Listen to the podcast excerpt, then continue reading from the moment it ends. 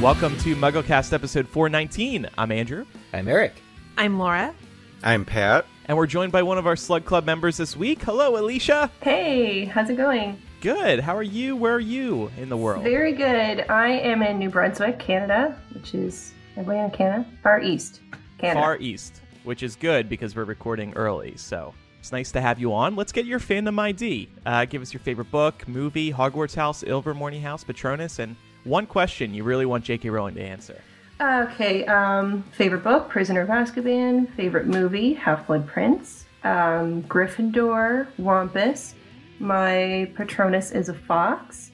And I kind of struggled with a question for JK because I don't, I don't, I don't know. I feel like I don't really have any questions for her, really. But one thing that I have sort of wondered was about Ollivander's. Like, how how does he make enough money to stay open? Because I feel like the amount of customers they would have wouldn't be very many. Like, they sell to the new students every year, right? Because their primary business is from Hogwarts students, right, correct? right. hmm But I mean, they only sell each one for what, like seven galleons? Yeah. yeah i mean i'm you know maybe some from time to time someone has a wand that breaks that they need replaced or something like that but i know it's an old family business but i almost wonder if it's maybe government funded do you think that's possible Ooh. Yeah, I like that question. Mhm. Maybe he's getting business from Harry Potter fans year round. yeah, yeah that's true. you're right. Like a lot of businesses, Yeah. he's got the high season and then nothing. exactly what is the revenue of that place it can't be very high Well, you know, uh, you talked, you touched on it when you said it's a family-owned business. They are makers of fine wands since what 382 BC. Bc Um, uh So maybe they already own the building, like the shop. Maybe they own the shop where it's located, and therefore have very little overhead. oh they would definitely own the building Yeah. by now i would say So they've been uh, nothing. They've been in the black since I don't know 150 BC. so they just don't have to sell many i guess Yeah, that would probably be my guess. yeah that makes sense Maybe he runs a gambling ring in the basement. Or a house There's a little, House elf a little side ring. business going on. yeah. God. Anyway, it's nice to have you on, Alicia, and thank you for Thanks. supporting us on Patreon. You're welcome. I'm happy to be here. I'm jealous that your Patronus is a fox. I've never heard anybody else being a fox before, and I want to be one. It's pretty cool, right? I was. I feel like I'm one of the very few people that's happy with what they got as their Patronus. Yeah, it's awesome. I love foxes. the Same as um, Seamus has the same one as me, I guess. Yeah. You know, it's perfect timing actually that you are on because our sole news news item this week is about Cursed Child coming to Canada. It is the sixth production. Oh, so exciting! I know. So it's going to be. It opens fall 2020 at Toronto's Ed Mirvish Theatre. How far are you from Toronto? um, if I were to drive, it would be about a ten-hour drive. Oh, okay. Flight wise, it's not very far. I would fly. Have yeah. you seen it yet? I haven't, so I do intend to fly there when it when it comes. Excellent, excellent. It's pretty mind blowing to me that by fall 2020, there are going to be six iterations of Cursed Child running nightly around the world. That's a lot of Cursed Child happening, Taking over the world. truly. And you have to think that they're not done yet. Eric, um, I, you know, Hamilton is closing here in Chicago, which is a pretty big deal because it's been open for what, three years? Yeah, and I can't count how many friends of mine have have you know play the lottery daily to this day still. Yeah, I know Pat's done that.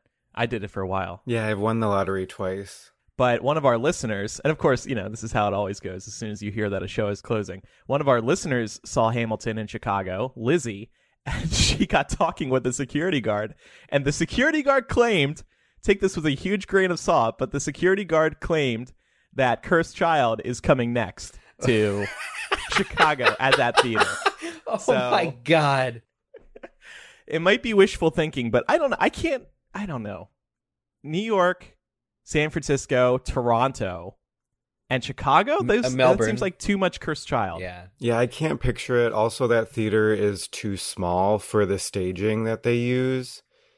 So I they would have to do so many revamps to the that specific theater for Cursed Child to even work in it, which would be good because that theater is designed very very poorly. is it the Nederlander? Where is this? Um, I CIBC. yeah yeah. Oh, okay. I know my Chicago theaters. I've seen a number of other shows there, and the just the layout of the audience is terrible. And Cursed Child, I know everybody is going to want to have a good seat, so they would have to do a lot of revamps for that space. I feel like Chicago is too close to New York for them to open another Cursed Child here. There are a lot of mi- big cities in the Midwest, so I guess that could be the reason why. It's just easy for people to get here. I don't know. We'll see. That would be crazy. Didn't they say when they first? There's that. I'm in my brain. It's rattling around this old interview with John Tiffany and Jack Thorne, where they were like, "You will be able to see it, Right. you will be able to see this show." And we thought it meant live streaming to movie theaters, which is a much cheaper way of doing what they're already doing. No, they actually meant we're going to open it in every city in the world. Every city above a certain population is going to get their cursed child. Hmm. but we have said, I think we've speculated, will it tour? And it just seems unlikely that it would tour because the showpieces are so big that y- you can't carry that around. Anyway, so yeah, it's been a bit of a slow news period, but that's okay because on today's episode, we're talking about the lightning struck tower from Half Blood Prince. But first, we have some emails. Laura, do you want to read the first one for us? Sure. This first one comes from Jacob. Jacob says, In this week's episode, 418, you were talking about the question of if your soul would be split, thus allowing you to create a Horcrux if you perform assisted suicide on someone who is dying, like in hospice care. You said that you think that since, quote, they're still dying, your soul would split. I think this is definitely not true. Here is a quote from The Prince's Tale. If you don't mind dying, said Snape roughly, why not let Draco do it? That boy's soul is not yet so damaged, said Dumbledore. I would not have it ripped apart on my account. And my soul, Dumbledore? Mine? You alone know whether it will harm your soul to help an old man avoid pain and humiliation, said Dumbledore. One of the reasons Dumbledore wants Snape to kill him is because if Draco did it, it would be murder. Snape doing it would be a mercy. Killing someone who wants to die, like someone in hospice, is not murder, and thus the soul would not be ripped.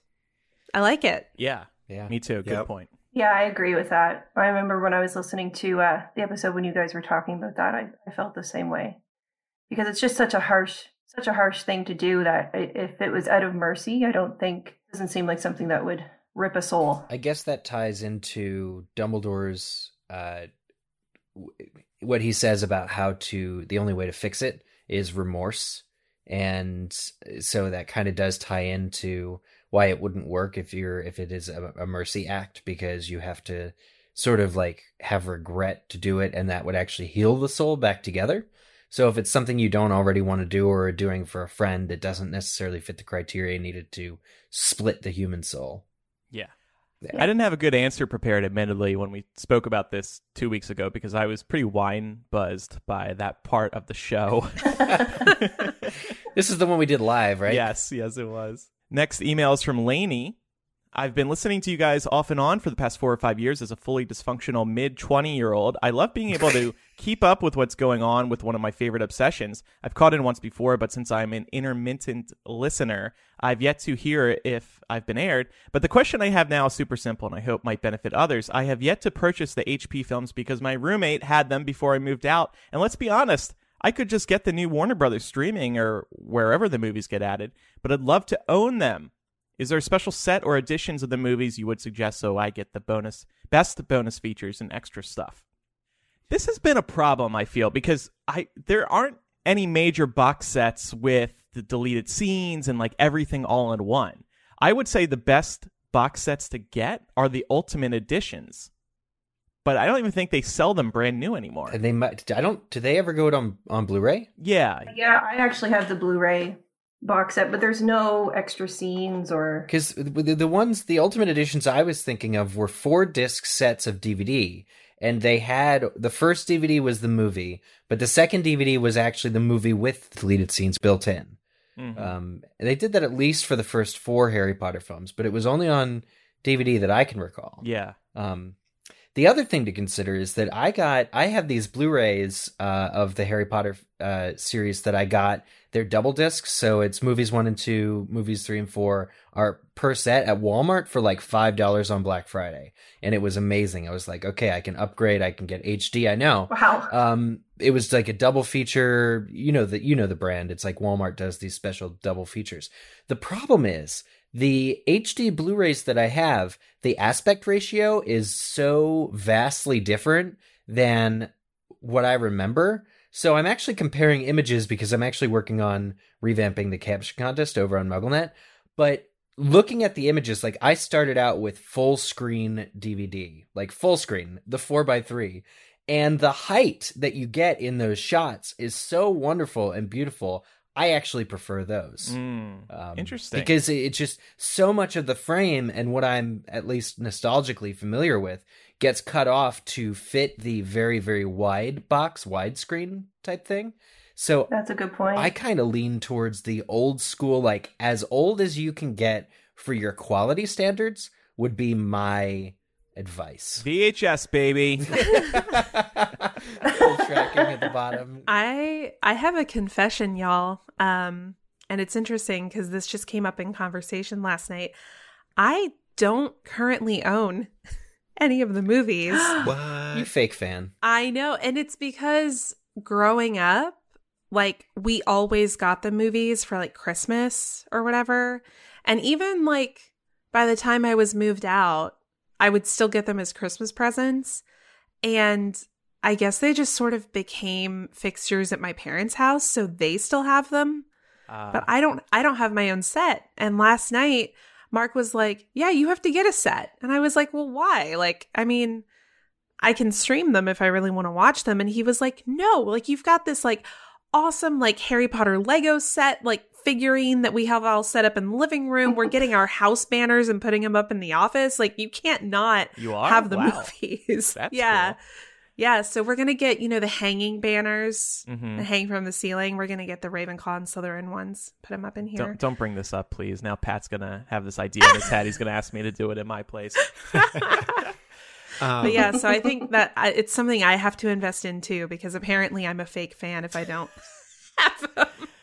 Well, wasn't there that one, it, like the Hogwarts? I don't remember the name of it, but it was like a cube where there was like the hidden compartments to find a special DVD that had extra stuff in it and stuff. yes. Yeah. Doesn't that one have all the extra stuff? Our friends Andrew and Edward have that, Eric. Yeah, they do. And when you when they were doing the ultimate editions or Yeah. Yeah, I think it was called Ultimate Editions. They did a documentary, and it was a seven or eight part documentary, and each separate movie had one part of the eight part documentary. So it was like looking at casting, looking at special effects, looking at makeup uh, on each of these films. And so I think that Hogwarts collection, it was called, the one that Andrew and Edward have, uh, has all of those transferred to HD. And I'm trying to figure out there's an eight film collection box set that's like $55 from Walmart, Best Buy, Yeah. Amazon, everywhere you go. But I'm tr- you'll have to check the reviews specifically to see if they have those individual documentaries. Yeah, I Yeah. don't. I don't. It th- that whole scene is a mess right now, and my guess is they're not going to release the perfect box set because everybody, as we're saying, is moving to streaming. And Laura, I actually don't have physical copies of the movies either, so don't feel too bad. Oh, okay, cool. If I were to buy physical copies, yeah, I guess I don't need to buy them now since Pat's moving in soon and he has them. But if I were to get copies of the movies, I would just buy streaming. I can't subscribe to this idea of buying movies anymore. They just take up space. No, thank you. That- It's Harry Potter. You know you're going to get your thing, money's worth. Yeah. You know you're going to get your money's worth. It's Harry Potter. Like you don't ever need to like reference or turn on. What if HBO Go doesn't load or something? well, then I'll go outside. I'm done doing whatever I'm going to do. I'm going to take a walk. I'll read the books. Well, so where are people streaming now? Because I've heard two things. I've heard HBO has them now, um, but somebody else was also able to through the ABC app. Or no, no, no, no, no. So HBO doesn't have them anymore. They did for a time, and it was like big news. It was like last year, right at the start of the new year, they put all the movies there. But NBC, since they like NBC, uh, I don't know, it's a whole thing. They're at like Sci-Fi. You can stream them through Sci-Fi or one of those channels. It's an NBC owned channel. I know that much. I think one of our patrons was talking about being able to stream them with the deleted scenes put back She in, was, which is yeah. yeah, which is a weird thing to want to do, but that's cool. But here's the thing: Warner is about to release their streaming app at the end of the year, and it's a good bet that all the Harry Potter movies will just be there. And if they're not going to do their own TV show Harry Potter TV show, then I would imagine that they would have the extended editions available on Warner streaming, whatever they end up calling it. Yeah, good point. Whatever it will be, it won't be as good as Disney Plus. I'll tell you that much. So uh, they do have it on Netflix too, I'm pretty sure, but I know the Netflix here in Canada, um, they only have like half the series. Yeah. It's not available Netflix US. I know that much. But yeah, some countries do have it on Netflix. It's weird. The streaming, the whole streaming situation around the world is so weird. That's why I'm not going to be on streaming because they could take away what you've already purchased because technically you've only purchased a license. It's true. So Exactly. They have the control. exactly. I love Spotify too much, so I just ignore that line of thinking. no, I love Spotify too. The playlists are very intuitive and death to Apple Music. I agree with you, actually. Eric, do you want to read the next email? Yeah, sure. This comes from Julia. Uh, she says, Hi, MuggleCast. I just wanted to say thank goodness the locket was the Horcrux that Dumbledore helped Harry to find, or, well, its decoy, which still needed to be found. Capable as the trio were, I do not think they would have been able to find it without him. Sure, they pulled off the Gringotts heist, but they knew mostly what to expect and could prepare for it. The cave was the real wild card, and I can't help but assume that Dumbledore was very deliberate in his choice of which Horcrux to go after with Harry. Keep up the good work. Cheers, Julia. We talked about this. We have we are all of this opinion, I I, think. I had never thought about it really this way, but that's a great point. I mean, who who of the trio would have been the one to give their blood initially? Would it have been Harry? I guess. Ron would have just been stuck in that antechamber for hours. he would have tripped and skinned his knee. I'm and- sure Ron would have given his blood, but it would have been a prime moment for Hermione to shine with all like the sensing the magic and all that kind of stuff. Ooh. Definitely. But that's something you feel. It's not something you can read. I would argue that none of the trio could do it. Hmm. It had to be Dumbledore. I don't know. Yeah, I guess so. Yeah, I mean, we've never seen anybody else in the series be able to do that, right? It's Yeah. a- at least my interpretation was that that is something that only like a very learned wizard would be able to accomplish, you know? yeah. Totally. Dumbledore praises himself for being able to find the boat also. And if Dumbledore pats himself on the back over something, you know it's something the kids can't do. And given the weird weight association or, or, or magical, was it the boat weighs your magical ability? Those three wizards, like maybe they wouldn't be able to even cross the lake. Um, if the trio did get into the cave, they wouldn't be able to find the boat or ride in it. hmm Maybe. I agree with that. All right, one more email. It is the longest, so I will take it because I put it in here. This is from Stephanie. I was listening to the latest episode, Next Level Magic, and wanted to weigh in regarding this Harry is the worst at everything debate. I know it's mostly tongue in cheek, but I can't help but feel that most of us give Harry a rough time. Eric. I've always thought of Harry as a slightly above average student. He's the best in his year at DADA, but sucks at History of Magic. While controversial, I think the Half Blood Prince's book shows that Harry could have been a bright potion student. He can effectively follow the instructions to create a perfect potion. He just never had a supportive teacher in that subject. I think a lot of this comes down to Hermione. Because Harry is asked to do something that most adult adults can't, he needs a genius best friend. Had J.K. Rowling not included Hermione, there's no way an, an 11 slash to 17 year old would have been able to complete these impossible tasks alone. While I love her in the books, I think this is a detriment of her as a character. Even as an 11 year old, she's smarter than most of the other students in the school. Next to her, everyone looks like a dunce. But why is Harry's lack of genius abilities a problem? Why do we expect our hero to be more Hermione like than Harry like? I personally really enjoy that the hero is an average student who struggles with things we all do. In pop culture, I think it's the default for the hero to be someone like Hermione. Sure, she has her flaws, but lots of people read her as perfect. So, um, I, you know, I, I agree with that. Why should Harry be perfect? He doesn't need to be. Harry should not be perfect. I I would agree with that. I and I, I like the idea of um rejecting the idea of Hermione being like the main character just because it's it's too easy. And I do agree the trio all complement one another very well. Yeah, I Um, agree with that too. I just there are many times while reading that I want more from Harry. That's all. Okay, very diplomatic answer.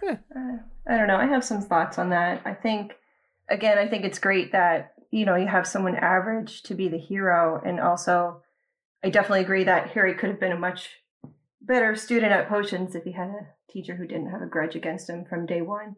But um, I don't think I would say that it's uh, a detriment to her character that Hermione's the the genius best friend. Um, I think if anything, you know, her, Harry, and Ron working together as a team throughout the series creates one of the the biggest and important roles of the series, which is friendship. Yeah. And, you know, Hermione can't help it if everyone else looks like a dunce compared to her. yeah, don't hate on Hermione. yeah, I mean, if anything, this is one of my favorite characteristics about her is that she doesn't try to dumb herself down to fit in. And I, I don't know. I don't think I really have any expectations of Harry to be more like her. Um, and I definitely don't think that she reads as perfect. I mean, if you look at the details, like, you know, she did confront Cormac that time and you know she's kind of looked at as a bit of a know-it-all like she always shoots her hand up in the air and um you know and that you know a little while ago when she was jealous of of harry's potion success i, I don't think she reads as as you know as perfect but um well you know i don't think it's a detriment to her character is what i'm saying no and in defense of hermione j.k rowling writes a billion times in the series how hermione is so well read it's not like Hermione is just pulling this out of her butt and it's unjustified as a reader or from a writing perspective. It is justified because she is studious. She yeah, works she, for it. She earned it. Yeah, she's taken the time to learn, which is yeah. why Harry's potion scores you know really get under her skin and i i do think I, I don't think uh, to just slightly disagree with this email that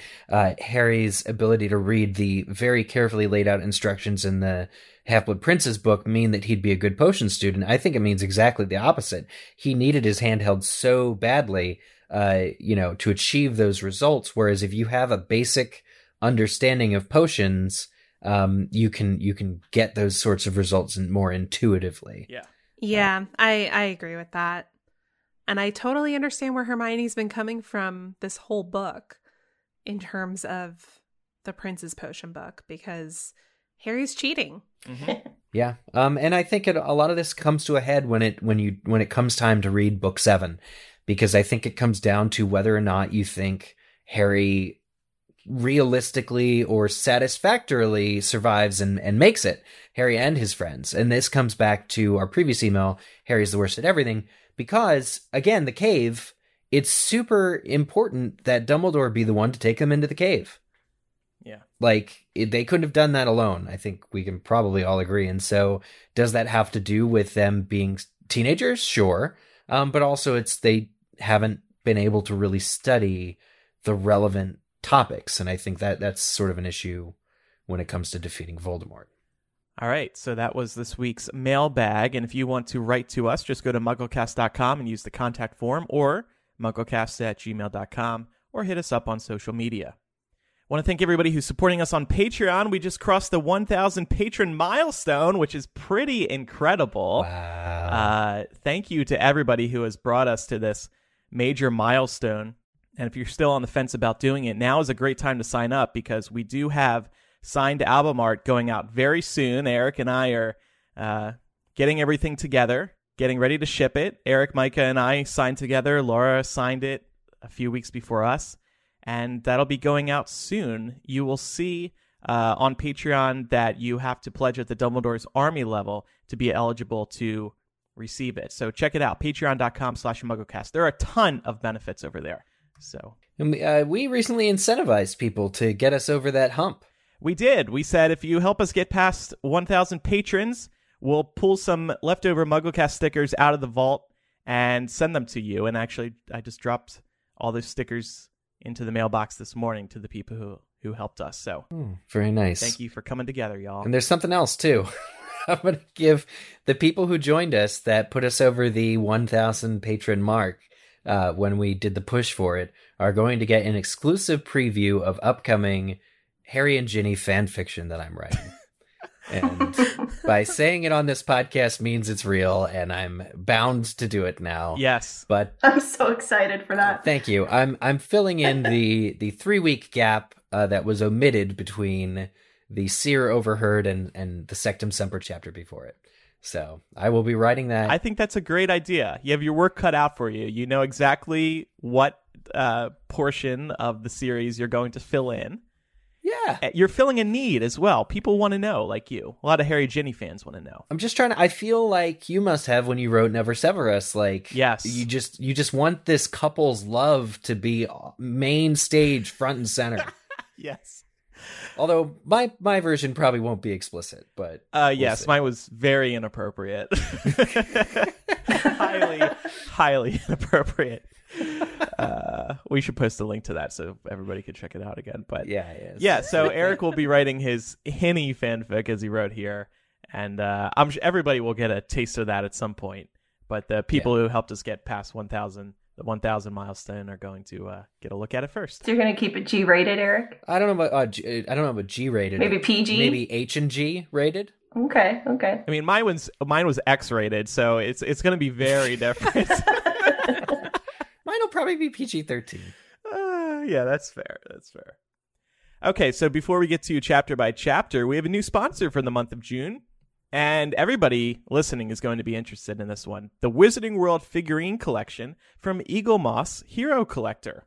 These are officially authorized by Warner Brothers Entertainment, and they offer a slew of Harry Potter and Fantastic Beasts figurines from Harry and Hermione to Newt and Queenie to Fawkes and the Alchemy. Every figurine has been sculpted in a classic movie pose at 116 scale. And what's also cool about these is each figurine comes with a guide to the character.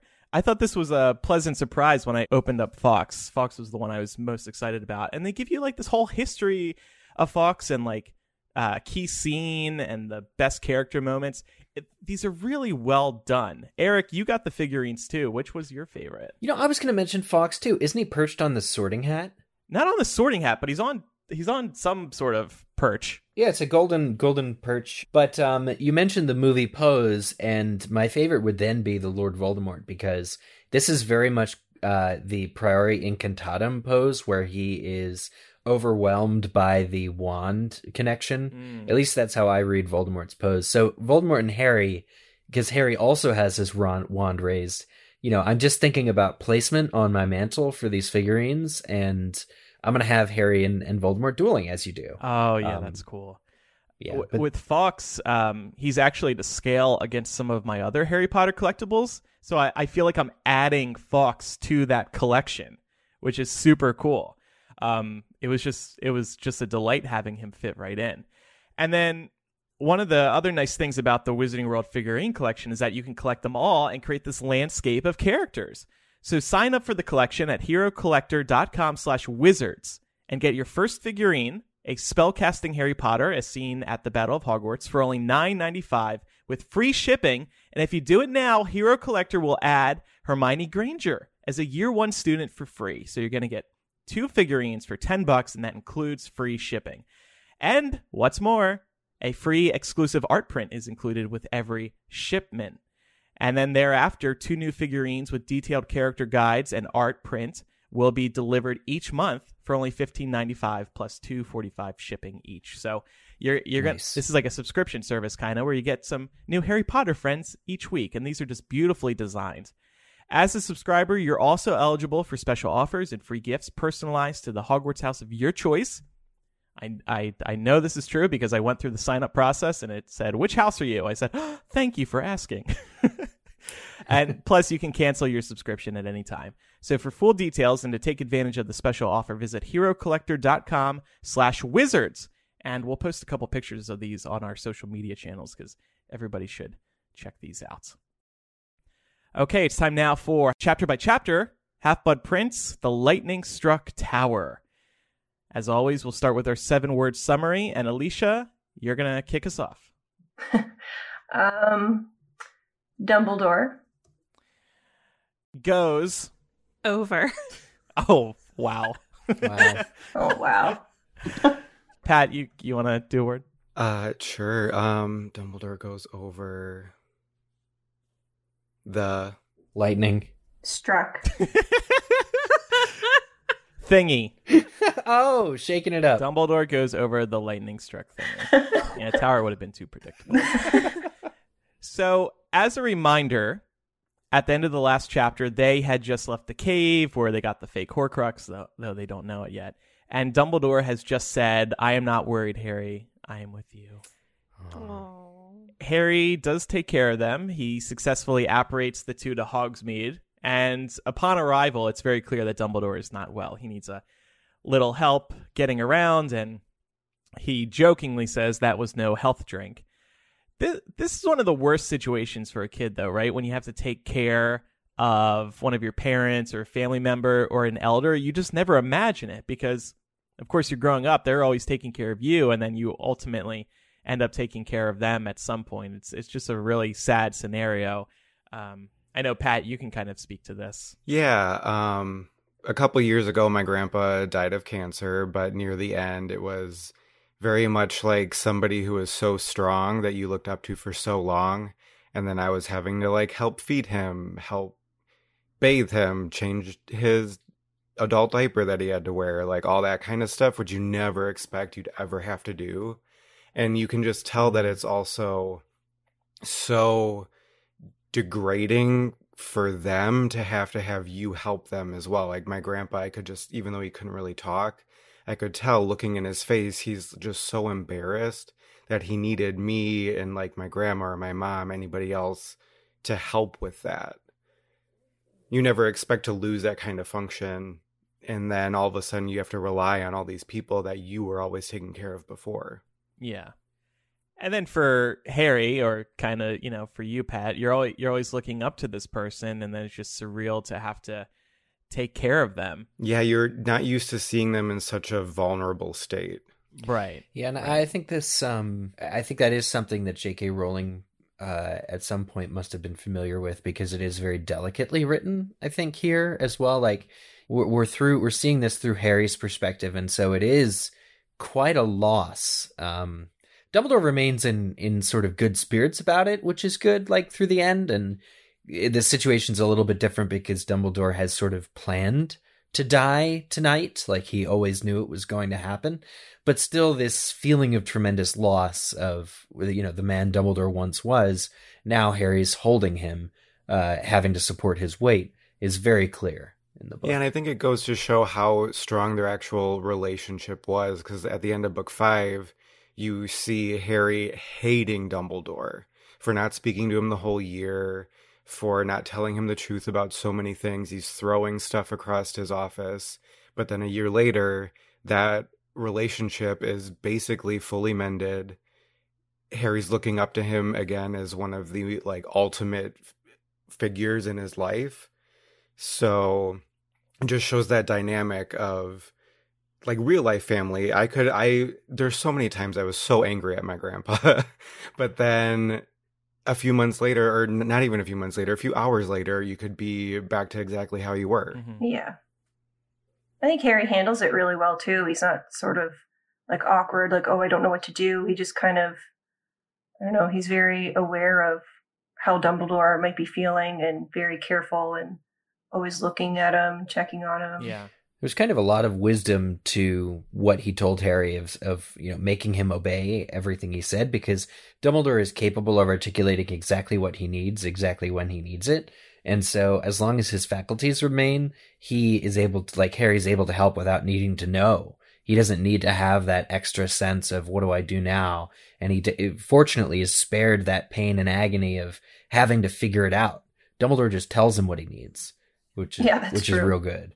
Um, but I wanted to mention so he, he does make that joke. That potion, meaning the one in the cave, was no health drink. Is that funny to you guys? Because I think it's kind of supposed to be like a joke that Yeah. Dumbledore's cracking. Yeah, I think so. Yeah, it's self deprecating. hmm Uh, is it? Yeah. I think so to a degree. Okay. Yeah. It's just like uh, nobody was expecting the potion to be a health drink, so it's just like uh, that was no health drink. It's kind of funny. It's like Dumbledore in his last moments. Uh, we'll get to that later. Like he says a lot of funny things in this chapter that I do genuinely kind of belly laugh at. Um, so I think we're really gearing up for a good Dumbledore finale here in the first opening paragraph. Yeah, it's like when you trip on something and you're like, "Oh, dang, I'm real graceful." It's like that kind of moment. Yeah. yeah, sure. So Rosmerta spots them apparating into town and alerts them to the bad news that the, the Dark Mark has risen above Hogwarts, and Dumbledore requests brooms and that she alert the Ministry. Alicia, you had a question here. Yeah. Um, so then, so they're trying to figure out how they can get back to the castle, and um, Rosmerta says, "You know, oh, I have a couple of couple of brooms back at the Three Broomsticks," but she said, "Should I run and, and fetch them?" And then Dumbledore's like, "Oh no, Harry will do it. Why can't she accio her own brooms?" And I just thought that was really strange because my first thought was, "Wait, is she a squib?" And then I was like oh no, she can't be because she did do the Imperius curse on Katie Bell, right? Uh, yes, yeah. So Draco Imperius her. That might be what it is, though. Is that if Rosmerta, Rosmerta wanted to run and get the brooms, even though it would have been more intuitive to summon them, maybe that's a delay tactic. Rosmerta is Oh, yeah. is still under the Imperius curse. Right. Dumbledore doesn't know it. Harry doesn't know it. So maybe she would have run back to the three broomsticks or whatever, and then just dawdled, like really not brought the brooms. It would have been. It might have been a little bit more time for the Death Eaters to cause havoc up at the school if she had done that, and then Dumbledore's just like, "Oh, Harry can do it," and he does it. I And also, in his current condition, didn't really notice, didn't suspect anything. Yeah. I also think Dumbledore might suspect that she could be under the Imperius curse. I mean, later on in the chapter, he kind of like plays dumb to Draco when this comes up, but I'm not convinced that he wasn't already suspicious about it, which could be him, you know, in this case saying like, "Uh no, we're we're going to like circumvent you." And um avoid you going back and being able to contact anybody else you know especially since later we find out how she was communicating with draco Yeah, Right. I like that. Yeah. If he had his suspicions, I sure hope they aren't that deep because that's essential to that's akin to torture, really. Allowing somebody that you know is being imperious to have their will taken from them uh, over the course of a school year. Like if Dumbledore really had any inkling, that's something he should have put a stop to. I always read it as Well, and he kind of has that moment of realization later too, right? Where he's kind of like, "Oh wait, yes, Rosmerta." It's almost like he's just really realizing it for the first time. Yeah. Sure. I always read it as it was another moment of Dumbledore giving Harry confidence. Like, I know he can do this. This will help him get us to the castle safely again. That's a good But point. it has to be Harry that does it. Do you guys think it's funny that uh, there's just some broomsticks hanging around in the three broomsticks? Like, Yes. just- they're just like behind the bar or whatever. Now there's just one broomstick. It's now the one broomstick. So, um, you know, speaking of these broomsticks, Dumbledore gets this burst of focus and energy when they're riding the brooms back to Hogwarts. The quote is Harry glanced sideways at Dumbledore, ready to grab him should he fall, but the sight of the dark mark seemed to have acted upon Dumbledore like a stimulant. He was bent low over his broom, his eyes fixed upon the mark. And this reminds us of that perfect breaststroke that he did chapter or two earlier and the surge that one of our listeners have had brought up. This seems to be what's going on here again. If this were a yoga move, it would be called seeker pose. yeah, um, right? He's bent low, eyes fixed upon what's ahead of him, like you know he's on It's his. his snitch. Yeah, I think Dumbledore was a seeker in a past life. Harry looked over and said, Dumbledore, you could have been a seeker. he says, "I'm more of a chaser, really." and then you found a thread here.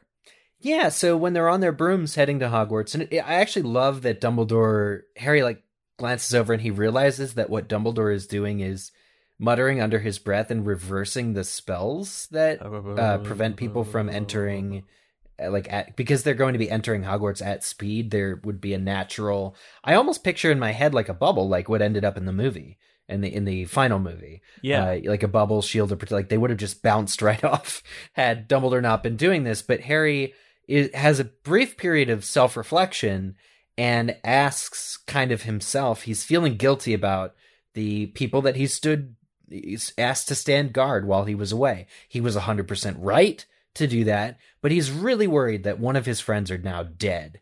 And so he asks himself uh, or or the book says would he be responsible again for the death of a friend? And this uh, to me connects the thread directly back to the end of book four where Cedric Diggory died. And Cedric Diggory, in the end, was a friend of Harry's. And so it's kind of a connection to, and Harry feels very guilty about it. Again, the cup wouldn't have been a portkey if it weren't for Harry. So it, Harry's already begun to blame himself for the deaths of his friends, and this is kind of a crucial thing that Harry always does when it becomes this, you know, time of the book. Yeah. And what a terrible position to be put in as a child.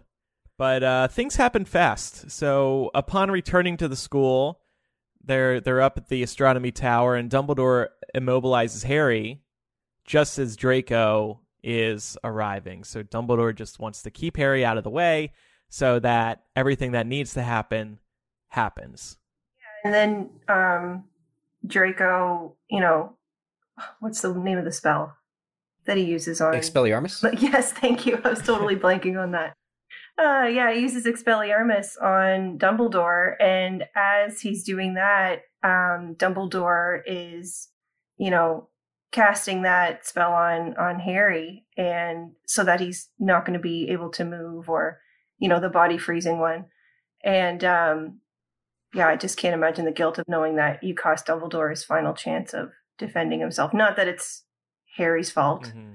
and it's what he wanted, but I can't help but feel like that would be a heavy thing to have to live with afterwards. Yeah. Can you imagine if Harry was like mid run when he was immobilized and just like tipped over? Broke his nose again. I wonder, do you Oh. get sore if you're immobilized while in an awkward position? I guess not, because your muscles aren't in use. Um, isn't there? I think there is like you can cramp up, like if you if you get frozen in like a weird because gravity would still pull on your body. Mm, But it's Maybe? magic. damn, that would suck. That would be awful. No one do that to me, please.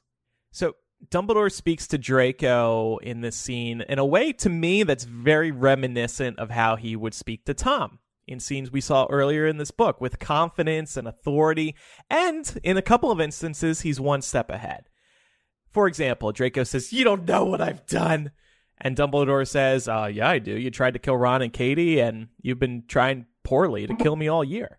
And I just loved that this was reminiscent of Tom, and yet such an entirely different character. Tom willingly put himself into that situation, whereas Draco, he was forced into this and he sees no way out.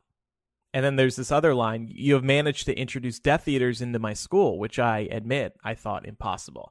Is he telling the truth here about not knowing about Draco's work? Because he knows everything else.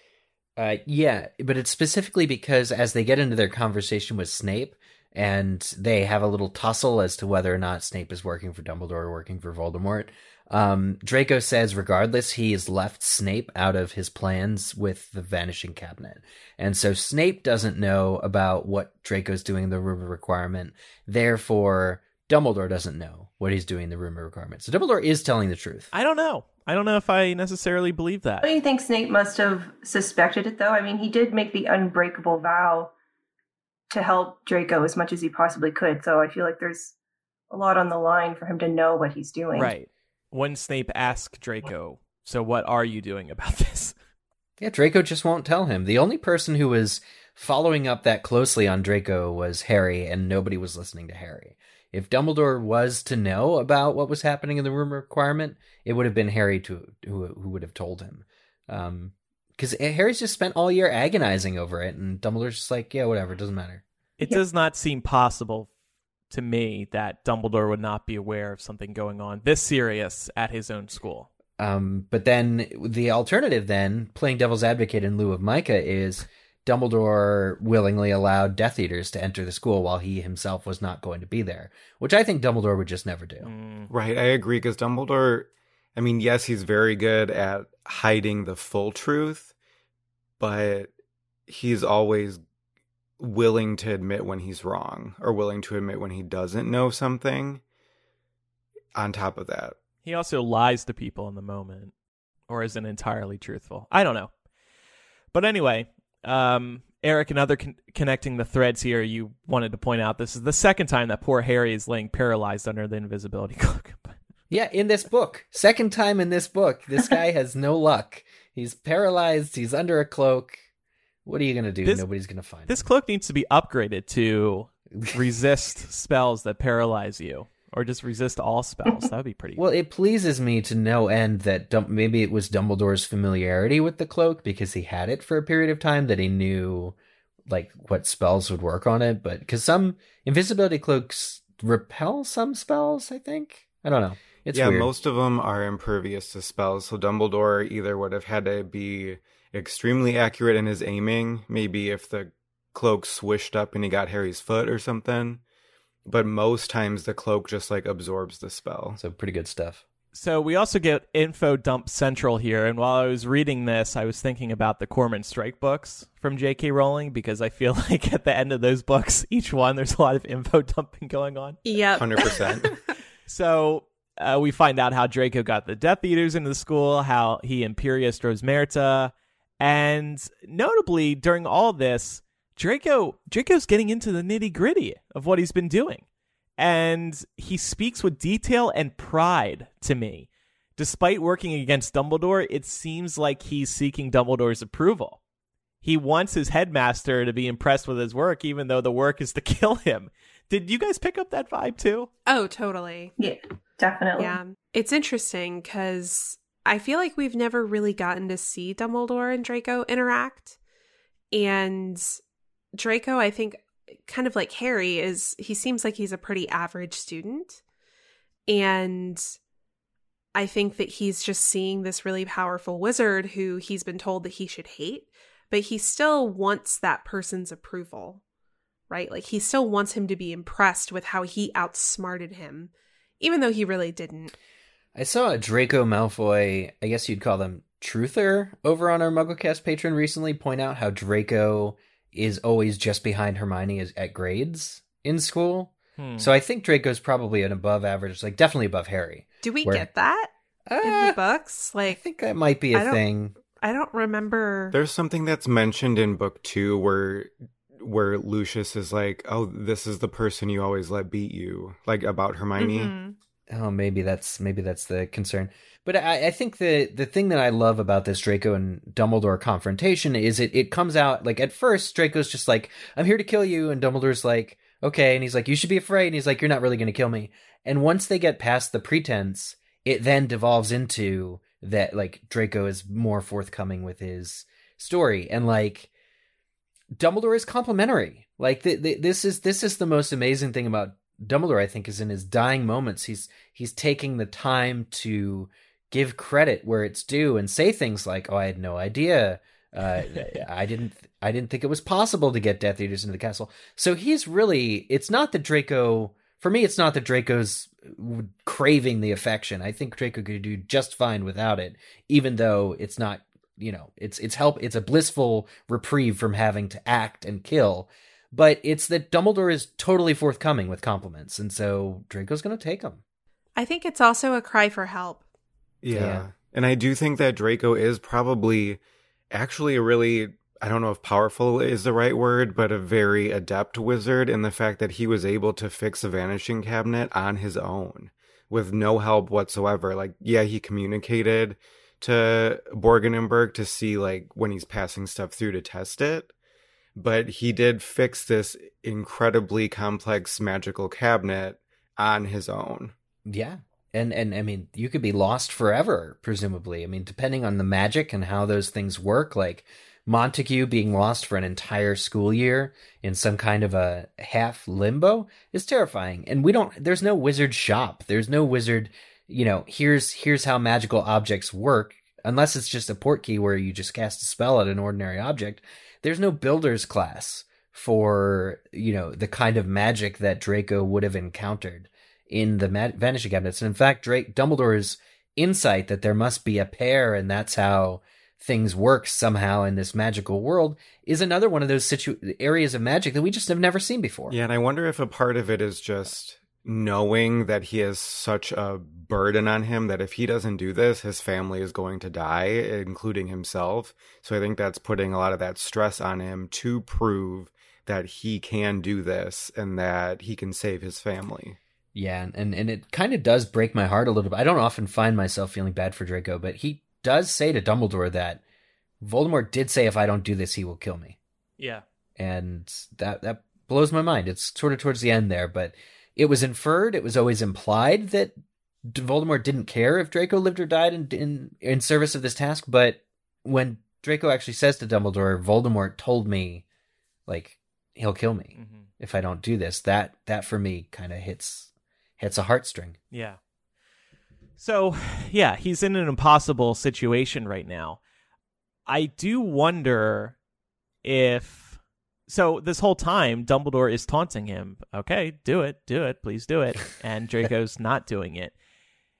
Is it simply because Draco is not a killer that he's not doing it? Is. I, I wonder if he was a little bit older, would he have had more courage to do it? Because you look at his parents, who at least Lucius, he's a terrible person. Narcissa redeems herself in the next book, but I I feel like if he was a few years older, he could have drank more of that Death Eater Kool Aid and eventually turned into a uh, cold blood killer.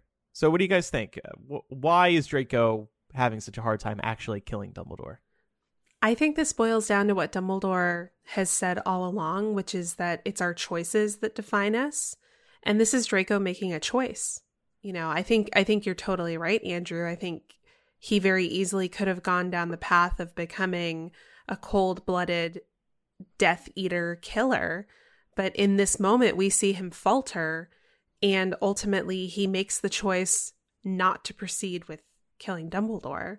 And that's a major turning point for his character. Yeah. There, there's also sort of the lore surrounding this great, powerful wizard. When you get up and actually face that person, oh my god, I've got to do it. it. It's, it's, it is a moment for hesitation, and I think even if Draco was a killer, although I think he's very firmly not, um, you know, the moment of action, very few people can, I think, realistically behave the way Snape behaves, which is to show up and just blast him um, you know, I, there would naturally be a sort of hesitation because I think the ramifications of what you're about to do are implied, Mhm. uh, and but they're very apparent. I think at, at at the time of, and you know, I wanted to bring up uh, this comment that's kind of gone through it the whole year uh, when we've been doing chapter by chapter. I know Laura, you brought this up too, like Draco's heart not being in it uh, because we talk about some of the collateral damage, uh, Katie Bell and Ron Weasley and all this stuff. But a point I wanted to make, and I kind of saved it for this chapter, is I don't think Draco knew that his heart wasn't in it until like right now, until when he's actually facing down the barrel of the, like it's easy for Dumbledore to say, and it's very true, and we all know it. But I think that Draco himself really thought that because he had to, that he could. And now he's finding that those are two way different things. That now that he he finally did everything he ever wanted to do, and it's time for him to actually cast the spell, he's finding that he can't. Right. And I think some of this speaks too to his upbringing in that his parents probably kept him pretty insulated from their more violent tendencies. So Draco probably grew up hearing a lot of rhetoric at home. Mm. Um, and, you know, he sort of adheres to those ideologies because that's what he grew up with, but he was never actually put in the position to have to act on that. And now he is. And he doesn't have what it takes to do it, he's realizing. Have you ever wondered if, because his heart not being in it, if he were to cast a spell, if it would work? Like, I remember back in book four when fake Moody is like, all of you could say this at me right now and I would maybe get a nosebleed. like, I wonder if his heart not being in it, if that if he were to actually say the spell, if it would even do anything. Yeah, it's a good.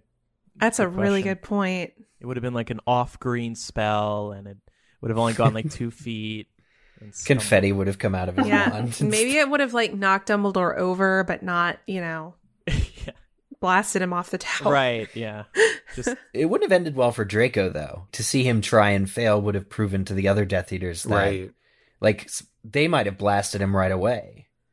yeah. And that really just, uh, when you think about that, that's such a good point that you brought that up because when you think about the force of Snape's spell, uh, I cannot imagine what the intent behind that would have had to be in order for him to be able to pull that off Yeah.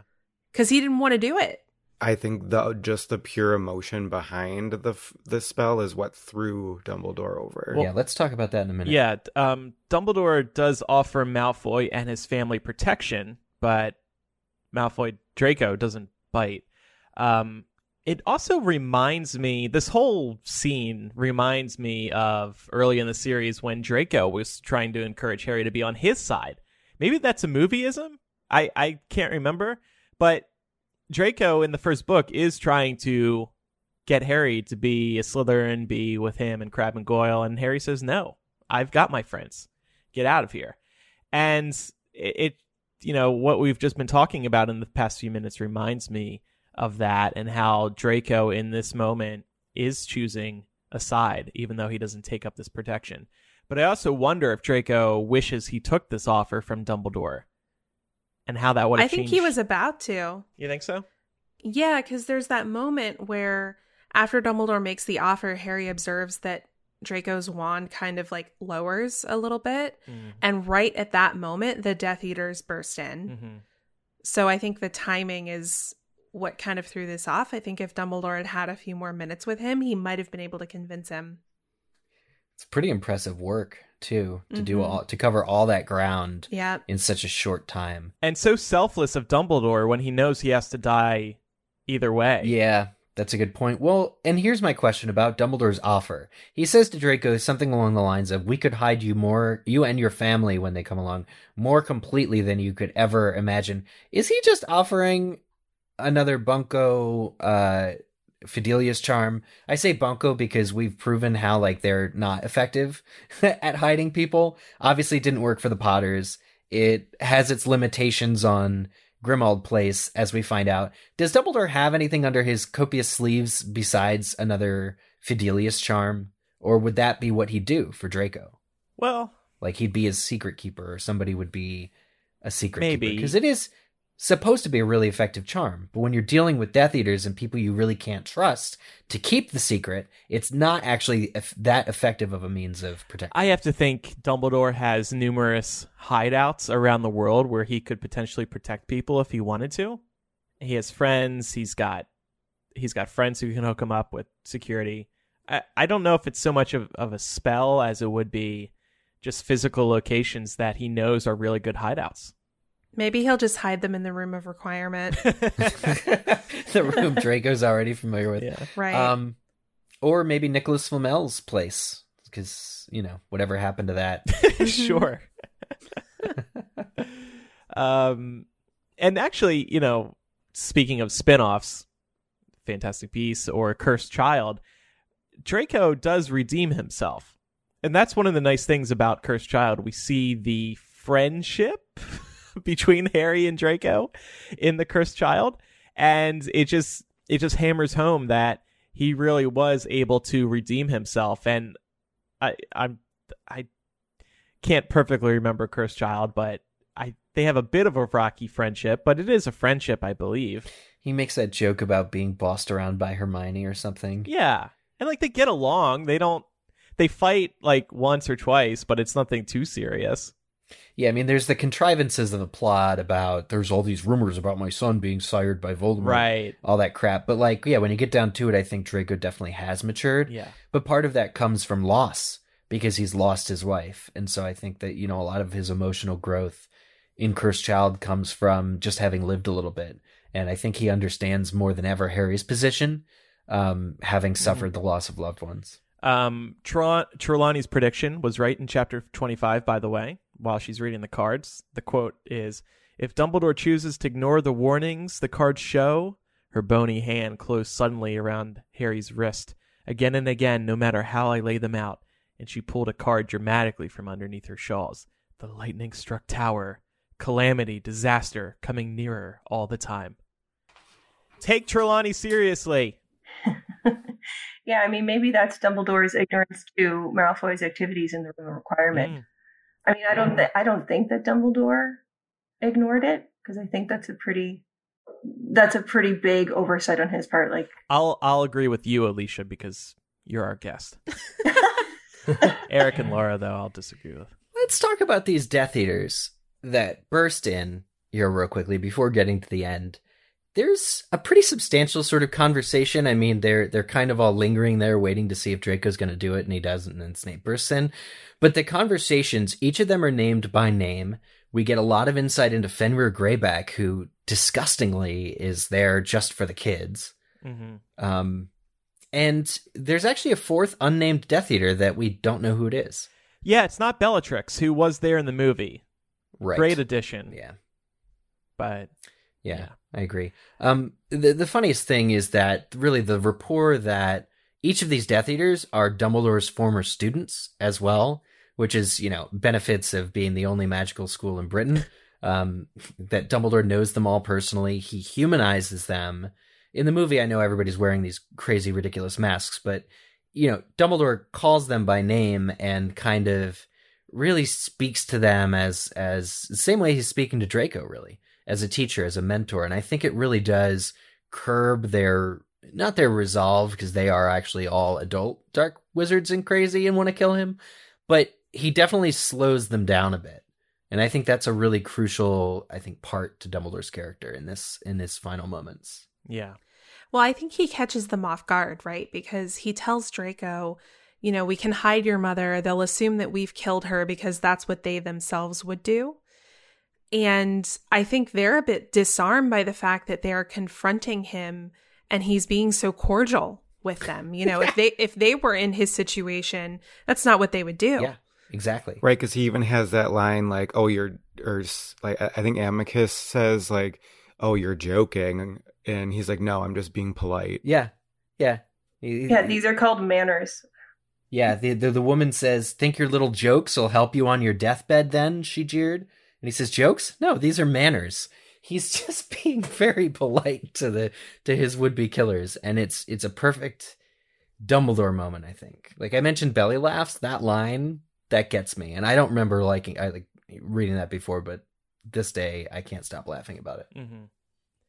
So I kind of skipped ahead a moment, but um, so Snape arrives and with a Severus, please, Snape kills Dumbledore. Of course, one of the biggest moments in the series ever. The one of one of the most shocking twists ever. The spoiler of all spoilers. um, the reason for the Severus please, the the that line is just so brilliant from J.K. Rowling because Severus please could go either way. Dumbledore did or did not want Snape to kill him, and of course we, you know, this all gets padded out in the next book. But um, wow, just an iconic moment. And so then there's this quote that we wanted to talk about. So a jet of green light shot from the end of Snape's wand and hit Dumbledore squarely in the chest. Harry's scream of horror never left him. Silent and unmoving, he was forced to watch as Dumbledore was blasted into the air. For a split second, he seemed to hang suspended beneath the shining skull, and then he fell slowly backward, like a great rag doll, over the battlements and out of sight. So, you know, I think, Eric, you want to address the fact that this isn't typically how Avada Kedavra works. However, based on what we were just talking about, with it having to look like Snape really meant it, d- do you feel better about it? So yeah, so what Pat said about it being extra emotion that pushed him over, Yeah. I tend to view this as a coordinated effort uh, on Snape's part. I think that the the killing curse we have seen it behave a little unusually when it gave Harry his scar and like rebounded and stuff, but for the most part, the killing curse just kills you. In fact, taking it back to Goblet of Fire, uh, the, the it, it specifically said that um, you know there's no trace. the The killing curse leaves no trace. A team of doctors had examined the bodies and had concluded that none of the Riddles had been poisoned, stabbed, shot, strangled, suffocated, or as far as they could tell, harmed at all. In fact, the report continued, the Riddles all appeared to be in perfect health, apart from the fact that they were all dead. Um, so the killing curse really doesn't, I mean, even their eyes stay open. The fact that Dumbledore got blown over the, the railing could be a mark of Snape's emotion. It could also be the mark of this tremendous power leaving the universe or leaving the, you know the the plane of of of life and and and all that you know the life leaving Dumbledore's body causing an explosion but I think what's more likely is that Snape just pushed his body over with a different spell so that the Death Eaters wouldn't do something to it. I think that's an excellent point. Yeah, because Snape was teaching them nonverbal spells all year, so maybe he also used that to throw him over. Yeah. It begs the question: Can you do like a two for one spell? so you do something out loud, and then you add on like an extra filter to to make him go far. yeah, I mean, this makes sense too because I think this is in the next book where we get the the memories, but Dumbledore tells Snape to like make it quick and not to let anybody torture him and he particularly mentions Bellatrix and he was like she likes to play with her food. So please just like do this fast. So I do think that Eric you bring up a good point about not wanting them to like disfigure him Yeah, or you you know one of them would have just taken a trophy of some yeah kind. Like mhm. given the opportunity, like Fenrir would have ripped a limb off just like for fun. It was definitely Snape doing Dumbledore a solid. And, and I mean, one of the things that I read as my my personal canon is that the reason Snape's spell worked, we were talking a moment ago about Draco and whether or not he'd be able to perform it because he wanted to. Snape I think was angry at Dumbledore not because he had malicious wanting wanting to kill him, but what allowed Snape's spell to work in my head canon is that he's angry at Dumbledore for making him kill him. Mm-hmm. So it's yeah. Right, that's part of what I wanted to talk about too, because Harry, in my opinion, misreads Snape's face where he, because the book's obviously from Harry's point of point of view, where he's like, the look on Snape's face was of like utter disgust or immense disgust or something like that. But I think that that's more so just his grief coming across his face and building up that courage to do the deed to somebody that I do actually think that Snape loves Dumbledore. And the fact that he needs to do this, it's not a look of disgust, it's just a look of grief and just immense emotion to have to pull this off. I read that the same way. that's great. Harry n- never gives Snape the benefit of the doubt, so you know right. you could see why he misread the situation. Yeah, well, I, I just love that in the moment it, it works perfectly for the book because you know, and in the chase that ensues too, you just you just can't believe what you've read. Snape and Dumbledore are both characters that we've known since book one. All of this time, they've interacted with one another. They've both been teachers. F- for Snape to do this, it just it sparked a million theories because we're just like, wait a minute, this guy's mm-hmm. supposed to be a good guy, or wait a minute, they've known each other for so long. What's going on? it just there's elements of it being pre-planned and stuff that are sprinkled throughout the books but you really don't know until you know and so this is an excellent thrilling like climax for this book Yeah. So, Dumbledore is dead. Um, we thought we would pay tribute to one of the best characters of all time by reciting some of our favorite Dumbledore quotes. But we're going to use quotes nominated by our patrons. Earlier this week, we asked what what is your favorite Dumbledore quote. Now, here's the twist, y'all. We're going to take turns reading these, and you have to either recite it in Dumbledore's voice or a Micah voice. since Micah is not here this week. Yeah, yeah, that's the, The- twist. the this is going to be hard. Dum- uh, Micah is Dumbledore in my opinion, so I thought it was appropriate. really because you're you're my dumbledore your dumbledore voice is my dumbledore head voice Thank you. the the the vocal impression is the only part of Dumbledore I can do well. No perfect breaststroke, no flying on a broom staring at the dark mark. no knitting. So, um all right, so we'll take turns doing these. I'm just going to pop people's names in and first read the patron who submitted it. These were all highly upvoted. So, they are beloved quotes from Dumbledore. So, Alicia, can you start, please? okay, so I did actually practice my Dumbledore voice. and, Nice. um, I figured out that it doesn't actually sound like Dumbledore at all. It sounds more like Trelawney when she's overcome with. um, so here we go. Uh, so this one is from Lord. Sorry if I butchered that. Um, Nitwit, blubber, oddment, tweak. Nice. Yeah, it's a good good job. one. First one. Uh, I haven't practiced this at all, y'all. I'm nervous. Okay, uh, this one comes from Mandy. It says, um, I don't know what to do. Do a Micah uh, Micah, voice. you know how Just to- try go and on, just do see, my just Micah see what comes Yeah, out. Okay, I'll I'll drop down to a deep baritone. I I don't know if I can do it. Okay. Differences of habit and language are nothing at all if our aims are identical and our hearts are open. See? Well done. Who knew that the way to a good Dumbledore voice is through Micah? this is great. I thought that was He excellent. sounded like Abe Lincoln to me. Uh, this next quote's from Haley. Numbing the pain for a while will only make it worse when you finally feel it. All right, this next one is from Juliana. I do love good knitting patterns. That was really good. Whose voice was that? Micah? It sounded like Adam Driver. yeah, it did.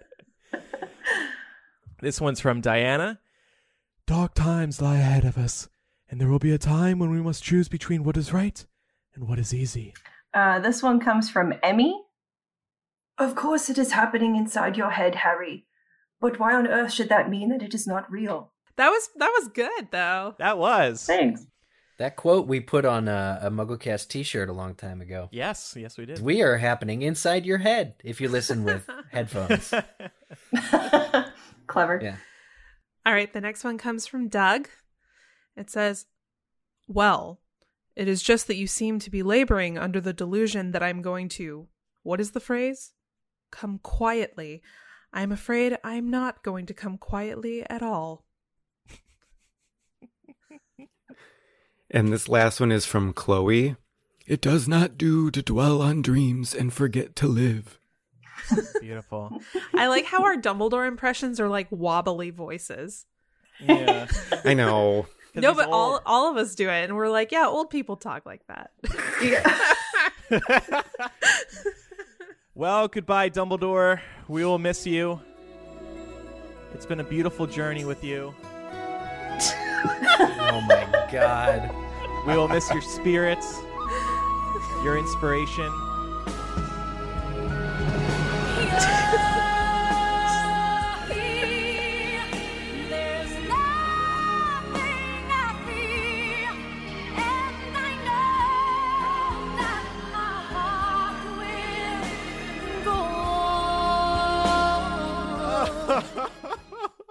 During that, I was just thinking, like, because, you know, the Elder Wand plays such a role, it could be like, my wand will go on.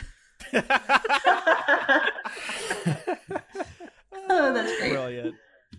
All right. Well, we have to revisit my ride pitch for Universal Yes. and uh, do our MVP of the week and rename the chapter. But first, it's time for a word from another one of this week's sponsors. Yes, this week's episode is sponsored by OpenFit. Getting fit and staying healthy always sounds easier said than done, right? Well, OpenFit is bringing you something new that makes it even easier to never miss a sweat session. It's a brand new, super simple streaming service that allows you to work out from the comfort of your living room in as little as 10 minutes a day. OpenFit has amazing trainers and classes. They're led by some of the most effective and engaging trainers in the world. You can sculpt your body with Andrea Rogers, founder of the worldwide sensation Xtend Barre, or get in crazy good shape with Hunter McIntyre, named by Sports Illustrated as one of the top 50 fittest athletes. These trainers know how to get you results quick. It's also super simple. Forget all the complexity and workout stress around getting fit. Just press play and work out on your schedule. 600 seconds with celebrity trainer Devin Wiggins packs the fat burning, muscle building, and body sculpting benefits of much longer sessions into a fraction of that time. I'm still doing Yoga 52 on OpenFit, and I'm finding not only a lot of poses that I at first thought were daunting, but I'm now finding my body naturally fitting into, but it's formatted in uh, like a 30 day or 8 week challenge on OpenFit. So you can really work out, you can plan, you know, what you want to do for your body using their easy to use online and streaming system. So I love OpenFit and listeners of our show, if you haven't tried it yet, you can get a free 30 day trial by texting MuggleCast to 303030 303030. OpenFit's changed the way I work out, and with the code MuggleCast, you can join me on a fitness journey personalized just for you. Again, use the code MuggleCast and start using OpenFit You'll get full access, all workouts, and nutrition information totally free. Just text message MuggleCast to 30 30 30. We thank OpenFit for their support. Pat's also on that fitness journey. He's been using the company behind OpenFit for years. Do you stream Pat? it? Do you use Roku? Do you use what do what do you use? I use my Apple TV. Apple TV. hmm Every day after work, it's workout time. He doesn't have to go out again. That's fantastic. So, of course, Universal Orlando is opening Hagrid's Magical Creatures Motorbike Adventure in just about two weeks, actually. Very exciting. I'll be down there next week to check it out. And, um, you know, it, now that we're doing the Lightning Struck Tower chapter, what better time than to remind everybody about what I believe this should have been the ride that they did next. But okay, it's not. Maybe this will be the next ride that they build. So, here's my idea. Based on the classic Tower of Terror at Disney, I'm renaming the ride in the spirit of the new Hagrid ride. It's called Dumbledore's Magical Astronomy Tower of Terror. it is going to fling you over the battlement and down to the Hogwarts grounds where oh, you'll God. meet your untimely but necessary death. And here's the high tech element. I'm adding this to the ride. So the ride lets you be Dumbledore, of course, because you get to do that free fall. But you don't fall until you whisper, Severus, please. and if you refuse to whisper this, you have no free fall and you've wasted your time waiting in line two hours for the attraction. so that's coming to Universal Orlando in 2022 to compete with whatever Galaxy's Edge expansion happens next. I fully support this, but only if after you whisper it, all of a sudden the speakers blare and I'm free falling. Uh, it'd be it'd like be a- better if it was like a bungee jumping thing, so you didn't actually die. well, there's padding at the bottom, I guess, to catch you. Maybe I kind a of wanted net. to play My Heart Will Go On. I think that was oddly perfect and fitting for. I agree. Yeah, Yeah. definitely. Maybe it'd be like Rock and Roller Coaster at Universal, where you choose the song that plays when you get blown over the battlement. It'd be Yeah. kind of cool. Uh, exactly. All right, so now it's time for our MVP of the week. Mine is Draco Malfoy for not being that guy, for not being a killer. Mine is Dumbledore's sudden bursts of energy that got us to this point in the book. Well, if we had to do a chapter that gave the MVPs to the same person more than once, it would rather be this chapter than any other. I gave mine to Dumbledore too, this time for his last minute sense of humor. Uh, I found when we were doing this uh, Dumbledore poll about favorite quotes and stuff, and I was rereading the chapter for chapter by chapter, I found this quote that I just love, and it's my new favorite Dumbledore quote of all time. But here's the excerpt from the book. It's page 586. Draco and Dumbledore are talking, and there's this commotion downstairs. And the excerpt from the book is Somebody is putting up a good fight, said Dumbledore conversationally. Like, kids could be getting murdered downstairs. He hears a, a rumble, and he's just like, Somebody's putting up a good fight down there.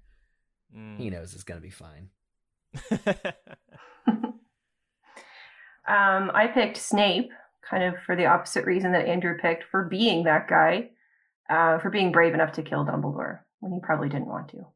and I picked Dumbledore because he went out adventure on adventure. Um, as my favorite Dumbledore quote from the beginning of the book is when he says to Harry, "Let us go out into the night and pursue that flighty, temptress adventure." Mm. So the fact that Dumbledore loves it so much, and he went out right after a big one. Well, that reminds me of his quote from book one, right? To the well organized mind, de- death is but the next great adventure. Yeah. So there you go. And now renaming the chapter Harry Potter and the Half Blood Prince, chapter 27. If I did it. Did what? If you know what I'm referencing, you know. If you don't, Oh, I just won't say so anything. left out. just Google if I did it. yeah, I mean, just you know, go to Barnes and Noble. They probably have a copy. Ask them. All right, mine is Harry Potter and the Half Blood Prince, chapter 27. You kill Dumbledore. No, you kill Dumbledore. Fun combo. this is fun. Um, I couldn't pick, uh, so I went with two. Harry Potter and the Half-Blood Prince, chapter 27, Snape kills Dumbledore. Uh, as somebody who reads the table of contents before reading the Harry Potter books for the first time, who reads all the chapter titles and all that, that would have been a huge spoiler that would have just destroyed me. Um, but then the alternate title was Harry Potter and the Half-Blood Prince, Chapter 27, A Show of Good Manners. Hmm. I like that. Um, I picked uh, Harry Potter and the Half Blood Prince, Chapter 27, Condescending Dumbledore. Descending. You wrote descending in all caps. All caps. Um, con as in because we know Dumbledore likes to trick and deceive, and descending for obvious reasons. And uh, yeah, condescending overall because he's you know he's a little condescending to uh, the death. It's Sentence. perfect. While I love he's it. talking to them. Yeah. Uh, so I think the chapter should be named Harry Potter and the Half-Blood Plin- Prince, Chapter 27. Albus Dumby sat on a wall. Albus Dumby had a great fall. Oh my god. We're all brutal. This this is what 15 years of podcasting does to you. You're just completely desensitized. I am not. I played a beautiful song for Dumbledore because it was a very serious moment. So that is chapter 27. Only a couple more chapters to go. Fast Absolutely. moving chapters, too. What are we going to do after that? Oh, we've got ideas. Shut down the show. no, we've, we've got ideas. So um, now it's time for some Quizzitch. Yes. Uh, so to recap, it's been a, a couple weeks since our last episode, but the the question um, from last week was where specifically in Hogsmeade do Harry and Dumbledore ap- apparate to? Uh, the answer was the High Street. They show up in the middle of the High Street in Hogsmeade. And correct answers were submitted by Haley Hansen, Fluffy McNutters, Stacy Davis, Jason King, Marlena, Reddy Gambo, J.K. Not Rolling, aka Julia, Issy, Harry Potter Head 7, and Mandrake Patronus. So, congratulations to all of those people. And next week's question Who was the person that Draco uh, said was dead in front of Harry? So, who's the person that Draco took for being dead? Um, and submit your answers to us over on Twitter at MuggleCast, hashtag Quizzitch. Okay. Um, all right. Well, thank you everybody for listening to this week's episode. Don't forget to follow us on Instagram. Instagram.com slash MuggleCast is where you can find us. Also Twitter and Facebook with the same username. We'd love your support over on Patreon. Patreon, like we said, we just hit 1,000 patrons, which is an amazing milestone. And uh, we're a week or so away from shipping out the first wave of signed album art. So we can't wait to see those arriving in everybody's mailboxes, including yours, Alicia. Thank you again for supporting us, and we hope you had a good time on the show today. Yes, thank you for having me. This was so much fun. Good. You were good, and great. did great. Oh, thanks. You guys don't get enough credit for how much work this takes weekly. yeah. Thanks. Thanks for saying. so good job. As somebody who's about to put 2,000 labels on uh, envelopes, uh, I think that's true. Thank you. You're welcome. You guys deserve all the credit. If you want to get in touch with us, the Muggleca- uh, go to mugglecast.com and use the contact form. You can also call us 19203 Muggle. That's 1 368 4453. We also got that P.O. Box, Mugglecast, 4044 North Lincoln Avenue, Box 144, here in Chicago, Illinois, 60618. You can also email mugglecast at gmail.com. Or, of course, just hit us up on social media. If you follow us on any of those channels, you know we're paying attention. And we do read all of the emails. We just don't have time to reply and include them all on the show. But we love getting those emails. You guys send us some amazing theories and reactions and thoughts on everything that we're doing. And we really appreciate it. So thank you.